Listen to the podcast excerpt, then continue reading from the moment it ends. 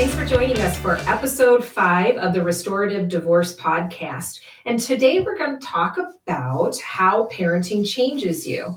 Mhm. We're noticing a lot of parents are telling us their relationship drastically changed after becoming parents. So we thought we'd explore that a little bit more and maybe provide you with some information about how Illinois handles changes in parental relationships and give you some communication tools to help you restore your parenting relationship. But Tyler, you were telling me earlier today that you were coming across some really interesting information, um, maybe some little known information about how parenting really changes people, how you change when you become a mom, how you change when you become a dad. Yeah, I um, uh, you know, it's something that comes up a lot um, that we hear, um, you know, throughout our, our, our the business, and um, you know, so I, I just did a little bit of research, and you know, I found just a you know a couple of things. One was a, a, a research out of the Netherlands um, that you know the question being posed, you know, does pregnancy, giving birth, change a, a woman?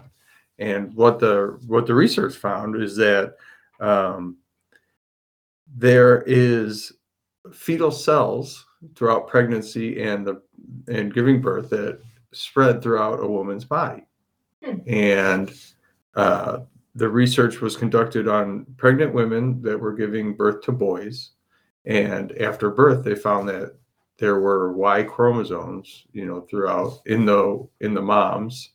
Um, DNA after giving birth, um, which proves that you know It- giving birth changes in this instance a mom. It Yeah. biologically changes a mother, she gives birth to a boy. Yeah, Wow. right. But now they didn't test it for for giving birth to girls, at least in that research. But um, but yes, so uh, the DNA does change. Yeah. you know um, i did you know find a little bit of other information um, you know regarding changing um, different ways people change. And you know this could be related to moms and dads really.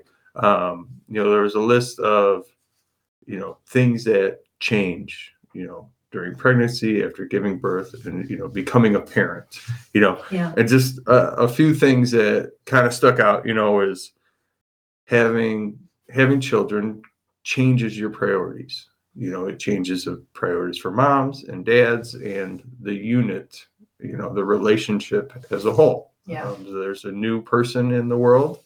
Um, and so what was once a priority may not be a priority you know and those are things that uh, fluctuate you know. Another thing that happens is uh, giving birth and you know starting a family that can cause people to want to move you know want to change jobs you know these types of things that uh, and you know we And know that big stressors. right we know that moving is a big stress right Yeah. um, and part of that reason given is you know school districts right now you're you know being an adult or you know whatever you're not so concerned about school but now you have a child that you want to you know have the best education possible given your circumstances. Yeah. um, you know you want to make more money you, or you want more flexibility in your work. You know maybe you don't have that right now and you know it wasn't really a priority and now it is. You know those kind of things work together. Um, and another i think big thing that kind of leads in to what we're talking about is the change in social uh, settings meaning and what i mean is um, wanting to stay home more. Maybe not go out as much as you did as a, a single person as a you know as a non-parent you know um, many people have you know high social lives and you know having kids can change that. And again priorities change right? So maybe they don't want to go out as much they want to be home you know and in a relationship uh, you know a mom and dad need to work together to you know have those uh, priorities social changes you know um, moving those things, you know, those need to work together. Um, the mom and mother and father, you know, working together for those changes as the priorities change. So, you know, those were just a, a, a few things that kind of that kind of hit me. That one, yes, people do change. Um, you know, uh, and you know, obviously women moms you know they go through the the pregnancy process you know fathers do as well on a different side but a lot of research is done on the on the mother's side because they have the ones actually giving birth so Well, and then the father, you know, they, or the other parent needs to be able to respond to that, you know, to um, either acknowledge that there's changes and, you know, they can choose how to respond to that. Sometimes people um, feel that children should never make a change in their lives, and others recognize that it's a pretty significant change and maybe they um, are able to adapt. But things that you're bringing up, Tyler, those are incredibly stressful situations. yeah We've got biological changes to the person giving birth. We have economic changes to both people involved. And then we have social changes, whether that's just behavior of a parent or their change in extracurricular activities. Yeah. Um, so there's so many drastic changes that I think it's easily understandable that young parents are under a tremendous amount of stress and that can be displayed in their relationship in either a positive or negative way. Yeah. And unfortunately, sometimes all of those changes, whether they're biological, economical, financial, social, sometimes those changes can feel so overwhelming that a parent might make a decision to separate or to divorce. Mhm. And they might make that inform or that decision after a lot of research to try to determine what's in the best interest of my child. Maybe we're fighting a lot because we have different perspectives on child rearing, our economics, the amount of time outside of the family. Um, and, maybe they're saying, we've got to make a change here. Some people will seek counseling. Mhm. Some people will seek a separation or divorce, Mhm. right? yeah And so, and that is where we come into play. And we do hear a lot of from parents that perhaps their marriage was positive and going well, and that they noticed a change once children came into the equation. I hear that time and time again. But I also hear they absolutely love their children and they wouldn't Yeah. change anything because they're there for their kids. They want to provide for their kids. They want to spend time with their kids. So I'm not saying divorces happen because people have children, but we do hear a lot that that is the, the big dynamic shift in their relationship that maybe they didn't expect. Maybe they don't know how to react to the other person changing, or maybe they change themselves. Yeah. And it's just such a uh, big change that maybe they can't reconcile their differences. And they think that it would be better for their child to have two positive homes rather than maybe one negative home. Yeah. Yeah. And so, yeah, so the things that you're coming up with here, we hear it a lot from our clients as well. It is really interesting, though, about the biology of changing. I mean, clearly you're creating a person, so right a lot of things going on there. Hmm. Um, but you know, when people come to us seeking a separation or or divorce, um, it's really important to know what do those next steps look like? What what happens, or what are ways that we can help you restore a co-parenting relationship? Right? You're already saying things aren't working as they are. And when you come see us, we really try to focus on restoring or preserving a good positive parenting relationship all while coming up with a really good parenting plan so that that child gets to see both parents that child's safe everybody knows what the schedule looks like and um, hopefully then you do start having that two positive households for the best interest of the child Yeah. right and So one of the things you should realize if you're contemplating a separation or divorce and you've got kids, that here in Illinois, they they meaning the court, if you file a petition in court to either establish paternity or to establish a parenting plan, if you cannot reach an agreement with the other parent, the court will appoint somebody called a guardian ad litem. And for short, that's a GAL GAL. a GAL will come into your family dynamic. And so I just wanted to talk a little bit about what a GAL is, and then maybe leave the listeners with some tips of uh, tools that they can find online and start using immediately to really help their co parenting relationship. Yeah. So, a guardian ad litem is an attorney, at least in our jurisdiction, you're an attorney that has been trained in parenting matters and guardian ad litem matters so that you can be on an approved list, which is a resource for the court to use to appoint a guardian ad litem. In other jurisdictions, it might be a mental health professional. Um, it could be other professionals that qualify to work with families. But typically in Illinois, and especially in our jurisdiction, you're an attorney, a family law attorney Yeah. that is trained as a guardian ad litem. Yeah. So when a guardian ad litem gets appointed, there's a court order. Unfortunately, there is a fee for that service, but a guardian ad litem does a really excellent job of learning as much as possible about the child or children and the parents and the family dynamic because there's two roles to a guardian ad litem. One is to promote settlement, to see if they, the guardian ad litem, can work with the parents to resolve their parental decision making responsibilities and their parenting time plan. And if that is not able to be achieved, the second role of the guardian ad litem is to make recommendations for a parenting schedule and how parenting decisions will be made or allocated between the parents. And they the guardian ad litem will give that recommendation to the parties and the attorneys. They will also give that recommendation to the court if it Mhm. proceeds to trial. So there's two roles, settlement. Let's see if we can work out an agreement that's in the best interest of the child or children. And if we can't, then we proceed to a hearing or a trial and the guardian ad litem will testify and share with the court their recommendations, their investigation results, and their um, recommendations for a parenting plan for this particular family.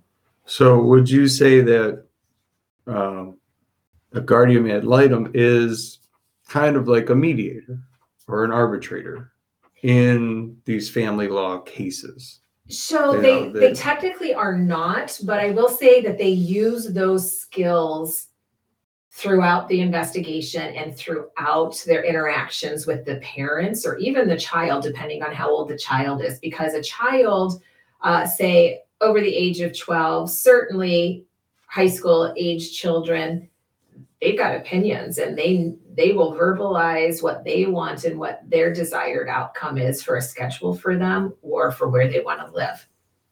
But being a mediator, being a trained mediator, immensely helps the skills of a guardian ad litem because you are attempting to listen and try to help the parents resolve their dispute, similar to a mediator. Mhm. Now, an arbitrator usually will be hired by parties to make binding decisions. Okay. So, a guardian ad litem does not make binding decisions. That's the judge. That is the judge. The guardian ad litem does not replace the judge. The guardian ad litem simply conducts an investigation and reports to the court as the court's expert. The judge then decides based on, you know, the information obtained about the investigation and the GAL's recommendation, whether or not the court is going to give a lot of weight to that investigation or if the court's going to um, adapt the GAL's recommendations into the judge's court order. Mhm. So, so it's not an arbitrator, but Yeah, it is the skills are the skills are there. It is somewhat of a alternative dispute resolution process. I think it's everybody's hope that when you get to the stage of saying my relationship's not working and I can't figure out a parenting plan with the other parent, that the GAL can help resolve that without going to an expensive trial. Yeah. I see. Okay. Mhm. So with that said, if you're contemplating a separation or divorce, if you don't work out an agreement with the other parent out of court and you do need to file in court, just know a guardian ad litem could be appointed in your case. And very often they are appointed in parenting cases. Okay. So two resources I want to leave our listeners with that can help parents in Illinois when they are trying to uh, co-parent with somebody. Mhm. So do- you don't even have to have something in court to use these tools. You can just say, hey, you know what? I think our organization and our communication can be better surrounding our child or our children. I can tell you, email, text messages, and social media, they get messy really quick. Mhm. And if you're scrolling through or you're looking through to find an email about something you were supposed to decide or discuss, you're going to get frustrated and it sets a bad scene. Text messages really should be for urgent matters. Again, we get text messages from everybody and it's really hard to parent through text messaging. Yeah. Social media, oh, that could be a whole other podcast. But that can also be difficult to look at somebody's social media and try to ascertain where is my child that day. Right, right. All of those things tend to aggravate parenting rather than improve parenting. So there's two tools that in Illinois um, we suggest using, courts suggest using, and I'll tell you if you go through the court process and you get a guardian ad litem and it's clear that you cannot communicate well with your co-parent, you'll probably be court ordered to use these tools. So you might as well start looking into them now. Sure. People voluntarily use them, and I think that they're a great resource. Two of them are called, well, the first one is called Talking Parents, and that's talkingparents.com. And it is a free communication app that parents can use to replace email, text, and other forms of communication. And it is um, solely about parenting communication. And it keeps a record. You can't change communications. You can see when things were posted, when they were responded to. You can also, you know, share files. So if you have to split expenses, medical expenses, something came up at school, you can share files and you can manage your account. And it's all just about your kid, hmm all in one spot. It's not all over the place. So that's a really good one. That's a free one. It's called talkingparents.com. Check that one out. There's another one that parents use or are court ordered to use. Um, it's called Our Family Wizard. And you can check that website out, ourfamilywizard.com. Our law firm, Burt Law, is actually, um, you know, on that website as somebody who supports using this communication tool. We clearly don't endorse it. We don't receive any money for it. But one of the reasons why we are even listed on that website is because it's we believe it's a valuable tool for for clients. Mhm. Right. Now, our family wizard actually has a fee. It's around a hundred dollars a year. With that fee, however, you get some additional things that maybe Talking Parents doesn't have. Um, so check it out to see, you know, if it meets with your budget, if you think this is a good idea. It has messaging, it has calendars, it has journals with check-ins. It, you can talk about expenses. You can even, I think, link a bank account if you had a bank account, you know, for children's expenses. Yeah. But really, the communication is great on both of these things. It's going to be in one place. You're not looking all over for it. It's organized and it's all about your kid. Yeah. And I think it sets you off on a really good path for co parenting if you use parenting communication tools. Yeah, I would agree. So, in summary, you know, parenting changes everything. Becoming a mom, a dad, or a parent changes everything. Unfortunately, sometimes those relationships change so drastically that maybe your personal relationship with that parent then is affected. And if it starts negatively influencing your kids, you might have to contemplate separating or divorcing. And if that's where you're at in life, we're here to help. Um, again, we covered some good tools for you. You should know Mhm. about a guardian ad litem. Don't be afraid of a guardian ad litem. They're good to help you come up with a parenting plan. I understand there's an expense there, but if you can reach agreements, the expenses are lowered. And then the two tools, Talking Parents and Our Family Wizard, really great starting points for restoring and improving parental communication. Yeah. Yep. Thanks for joining us. If you want to uh, view any more information about parenting schedules, parenting plans, um, perhaps even grandparent rights, parent rights, custody, all of that information is on our website at bertlaw.com. If you have any questions for us, feel free to contact us through our website and we'd be happy to respond. But thanks for listening. Thank you.